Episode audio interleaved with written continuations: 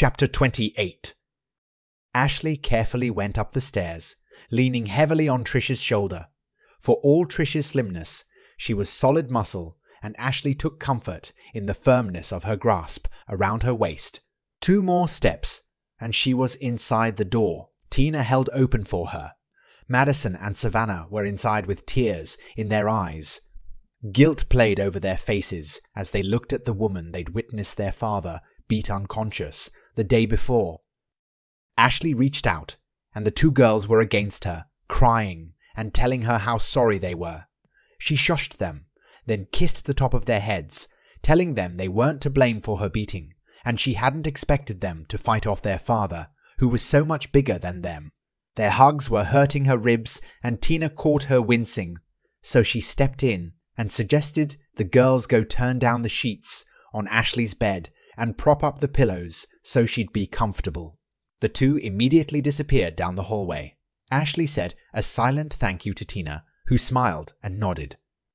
Trish and Tina each took an arm and helped Ashley down the hall into the first guest bedroom. They set her on the edge, and the girls helped her lean back comfortably. The pain left Ashley's features as she relaxed. Ah, that's so much better, she sighed, and the girls beamed big smiles at her. How is Joshua? the mother asked. Daphne, Lisa, and Laurie are taking excellent care of both Joshua and Christopher, who have become inseparable friends. Tina smiled. The last crease on her brow relaxed, and Ashley closed her eyes. We'll let you get some sleep and we'll look in on you in a couple of hours. If you need anything, please call. We're right outside and we'll come running, Tina said, gesturing for the teens to leave the room with her. They walked out into the living room and took seats. Trish leaned forward to speak quietly. Did you want to do another trial run for the panic room? Tina looked at the two young women and shook her head. They are ready. The redhead looked uncomfortable. It's the least I can do. Well, if I'm not needed, I'm gonna head home, get changed, and go for a run. I have my cell, so call me if you need me. Tina rose and walked Trish to the door. Tina locked up and went back to the living room. The girls were on the tablet, chatting with Miriam and Jane Wilson, Beth's daughter, who Miriam introduced the previous evening. She smiled at the healing power of friends. Dr. Granger left her office and made her way towards Ben's room. Now that she knew what to look for, she could begin the healing process with Ben. She intended to use hypnotherapy to regress him back to the date of the original event and identify the triggers which made the memories resurface. Once she had that, she was going to take Ben back to the date and have him watch the events as an observer so he could describe what happened that day. She'd be able to show him how he wasn't responsible for the actions of Walter. When she got to the ward, Hector wasn't at his post. The orderly should have been at his station. Then she saw the streak of blood across the control panel of the desk. There was more blood on the floor and coming from under the closet door. She grabbed up the phone and dialed. Security, a man answered. This is Dr. Granger in the psych ward. We have an emergency situation. I need a security team and send a medical team as well. She opened the closet door and stifled a scream. Call the police. Hector's been murdered. She looked away and looked across the screens at the patients. Her eyes locked on the screen, showing Ben's room. There was a man leaning over Ben's body. He was beating on his chest. No, he was stabbing him. The man with the knife suddenly began to scream, and Dr. Granger heard him all the way down the hall. A high pitched squeal of agony. He was trying to get away from Ben's hand, which had a firm grip on his groin. Finally, he managed to tug away, and he fell to the floor, retching his stomach contents out. He managed to stagger to his feet, holding his groin. Dr. Granger thought he was going to start stabbing Ben again, so she leaned out in the hall and yelled, Security and police are on their way. Put your weapon down and lie on the floor, she growled, with her loudest, most authoritative voice. On the screen, the man's head whipped towards the door. Then he went back to the bed and slashed Ben across the face. Dr. Granger screamed, and the man ran out the door and up the hallway towards the security station. She locked herself in and stared into the maddened eyes of Eli Stern as he ran past to get to the exit. Thirty seconds later, the first security officers showed up. Dr. Granger opened the door and ran to Ben's room. Ben was unconscious and bleeding from his chest and the slash across his face. The medics burst into the room behind her, pulling a gurney. They undid Ben's restraints and pulled him over onto the gurney. They strapped him in and rushed him out of the room with Dr. Granger in pursuit. Administrator Cooper was standing in the gallery of the operating room they brought Ben into. Dr. Granger entered the gallery and immediately went to her side. How is he? Hannah looked at her, and her face was white. He looks like a pincushion. How many times was he stabbed? What happened to his face? It's covered in blood. Eli Stern killed Hector and got into Ben's room. He was stabbing Ben in a frenzy. Ben was still locked in his restraints. But the man was leaning over Ben, and Ben grabbed and squeezed his testicles hard. In retaliation, he slashed Ben's face. I called out, and he fled, right past me. The man had not upper or lower front teeth. He looks horrifying. Dr. Padme has begun, Hannah said, watching the operation with complete attention. Tina made a light dinner for Ashley and the teens, and they ate on trays in Ashley's room. The conversation was light, and smiles were gradually replacing the nervous looks. Tina was closest to the door. She heard a strange tearing sound. She got up to investigate, and the sound was coming from the kitchen. She flipped on the deck lights, and she saw a hand with a knife cutting through the stiff curtain they'd lowered around the deck as extra protection. While her heart leapt up into her throat, Tina immediately headed back to Ashley's room and addressed the teens in a calm voice. We must go to the panic room. Now. This is not a drill. Madison and Savannah froze, but jumped when Tina clapped her hands together. Ashley didn't know what was going on. Tina took Ashley's tray away, and Madison grabbed one arm while Savannah grabbed the other. They helped their mother to her feet and walked her out of the room towards the stairs to the basement.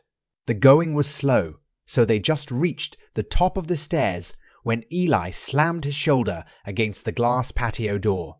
The three screamed, but he just bounced off and slammed to the deck.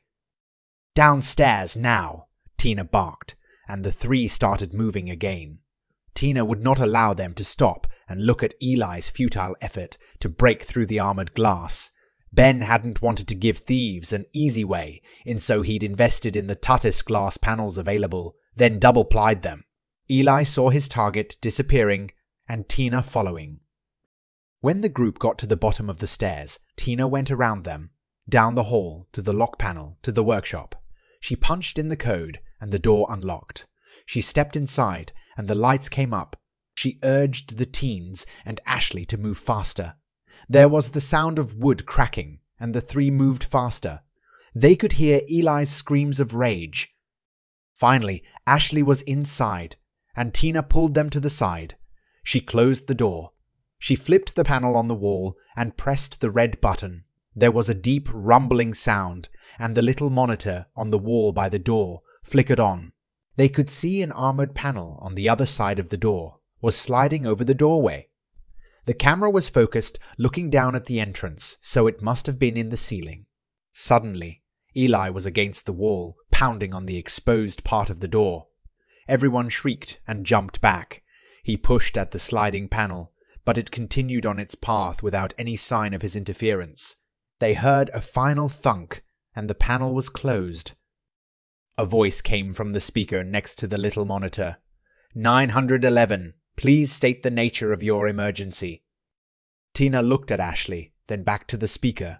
Hello, my name is Tina Lee. I am at 16 Ashburn Court, and I need to report that a bad man has broken into my house. He is trying to kill us. Mrs. Lee, are you able to get to a safe room and lock yourself in? Yes, I am in a panic room in the basement. I do not believe he can get in, she replied. Okay, police are on the way. Please stay on the line. Ashley, Madison, Savannah, open the fucking door right now, Eli raged. They watched him on the monitor, as Eli looked around for something to open the door. Every now and then, he'd stop and hold his groin and moan. Then, he looked up and made an excited sound and left the picture. Seconds later, he was back with a big sledgehammer in his hands. Madison and Savannah began to cry, and Ashley hugged them. It will not work, she said with contempt in her voice.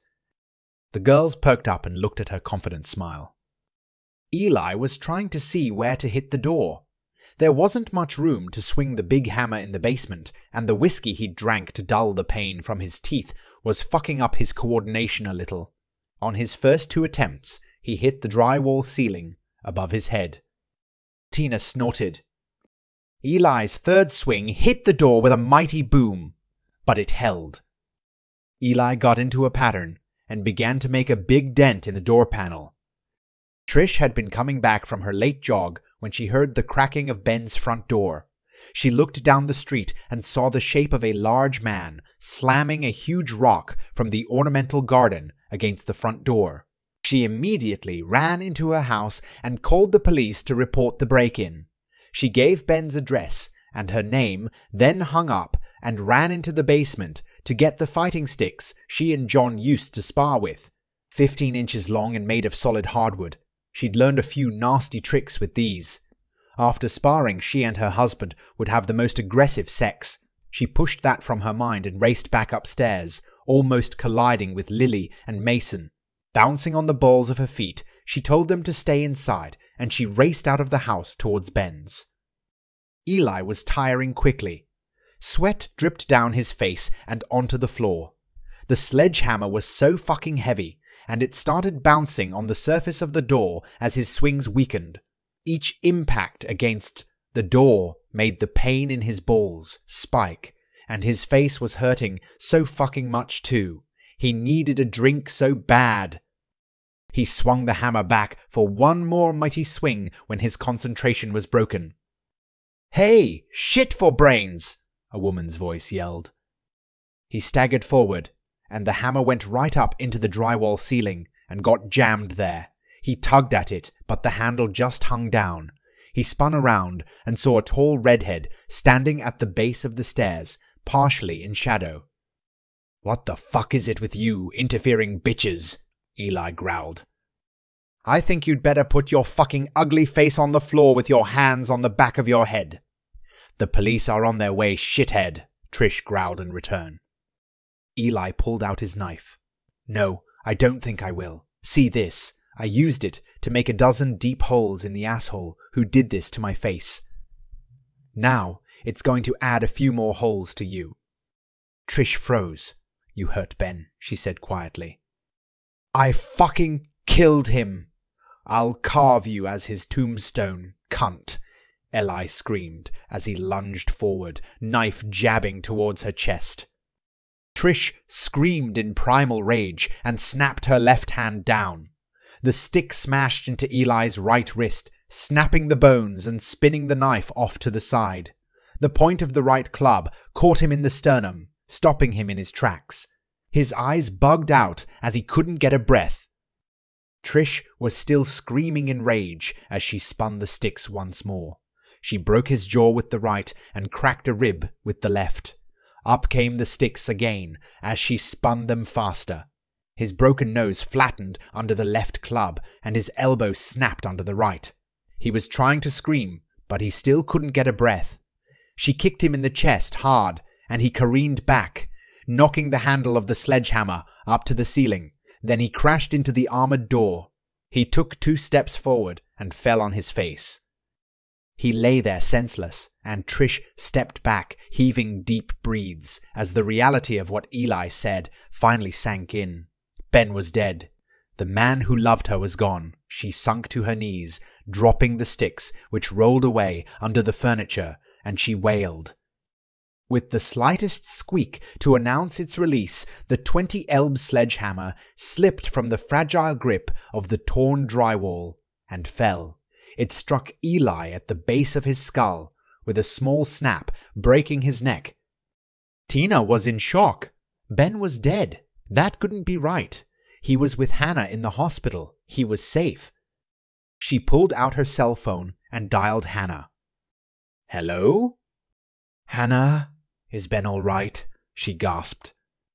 Hannah was still in the gallery, above the operating theatre, watching the doctor, Padme, struggle to save Ben's life. His heart had stopped twice, but the doctor brought him back each time. She had forgotten to call Tina. Oh my God! I'm sorry I should have called you. Ben's in the operating room now. He's been stabbed multiple times. He's in critical condition, and the doctor is still working on him. Tina slumped to the floor and felt tears begin to well up. Then she shook herself angrily and lunged back to her feet. She walked back to the little monitor and saw police coming down the stairs into the outer room. She lifted the panel and pressed the red button again. The deep rumble began, but this time it was accompanied by a screeching whine as the dented door scraped against the wall. Tina yanked open the inner door, and once the outer door was open sufficiently, she ushered Ashley and the teens through and closed the inner door behind her. She heard the lock click shut. Tina made for the stairs. An officer was kneeling beside the still body of Eli Stern when Tina rushed past. Miss, wait! Tina stopped and spun around. I cannot. I must go to the hospital. Ben is badly hurt. Ben's not dead. Trish seized on this news and looked hopefully at Tina, who turned to her and shook her head. Hannah says they are operating on him now. He is in critical condition. I must be with him. I'll drive, Trish gasped and leapt to her feet. No one is going anywhere until we get statements, the officer yelled, pointing to the body on the floor. Trish gave him a frustrated look. The fucker was pounding on the door with the hammer. It got stuck in the ceiling. He pulled a knife on me, and I disarmed him, and I disarmed him, and kicked him back against the door. He fell. I didn't see what happened to him after that, Trish growled. The hammer fell on his head. Madison squeaked, and all eyes turned to her. She looked up at the police officer. I saw it on the TV screen in there. She said, pointing back to the workshop. I must go, Tina stomped her foot. Officer Jackson, escort these two ladies to, the first officer began. Western Mercy, Trish said. Western Mercy, and stay with them. Take their statements there. Officer Jackson led the two women outside to his patrol car. He helped them into the back, then headed off to the hospital. And you are? The first cop, Officer Grant, asked the woman, looking down at Eli. I'm Ashley Beaumont. That's my husband, Elijah Ray Stern. These are his daughters, Madison and Savannah Stern. I was watching the TV screen as well. What Trish said is what happened. I mean, I saw Eli pounding on the door with the hammer, and then it got stuck in the ceiling. Out and jump forward. Then all I could see was his back until he flew back into the picture when Trish kicked him. He hit the hammer's handle and then the door. He fell then the hammer dropped and struck him. Savannah and Madison were both nodding with big eyes. They were trying not to see the body of their father on the floor. Officer Grant led them back upstairs into the living room. The woman moved very slowly and he was told that this was because that this was because the deceased had badly assaulted her the day before. The teens gathered pillows and made her comfortable on the sofa, then sat on either side of her resting their heads on her shoulders. The officer then slowly had them go over what happened again as he took notes. The forensic team came in and began their work. Ashley worried about all these strangers walking around in Ben's house. Of course, they were all police, and her husband was dead, so she was feeling safer than she had in a long time. Officer Jackson led Tina and Trish through the hospital directly to the gallery of the operating room, where Dr. Padme continued to work on Ben. Tina rushed up to the window and looked down at Ben's unconscious form. She spun to Hannah. How did this happen in your hospital? I thought he was safe here, she cried. Hannah looked guilty. It shouldn't have been possible. We don't know how he got in, or how he found Ben. When they catch him, we will ask him. He's dead, Trish said. What? Hannah gasped. He went to Ben's to find his wife and kids, probably to finish the job he'd started. Stupid fucker tried to attack me with a knife. She glanced at the cop, who was paying close attention. I disarmed him and kicked him against the door. He fell. The sledgehammer he was using fell from where it was stuck in the ceiling and landed on his head. How on earth did you know how to disarm a man with a knife? Hannah asked. John and I sparred. A lot. Remember, if it was physical and dangerous, John wanted to do it. I was better at it than him, though. She smiled, but it dimmed immediately. How is Ben doing? Most of the wounds are superficial, or in non critical places. His aim with the knife was thankfully poor, but a few were very bad. She didn't mention his heart had stopped twice. Why is Ben's face bandaged? Tina asked. The man slashed his face. Dr. Ramsey was in earlier and took care of that. I don't know how bad it was or how bad the scar will be.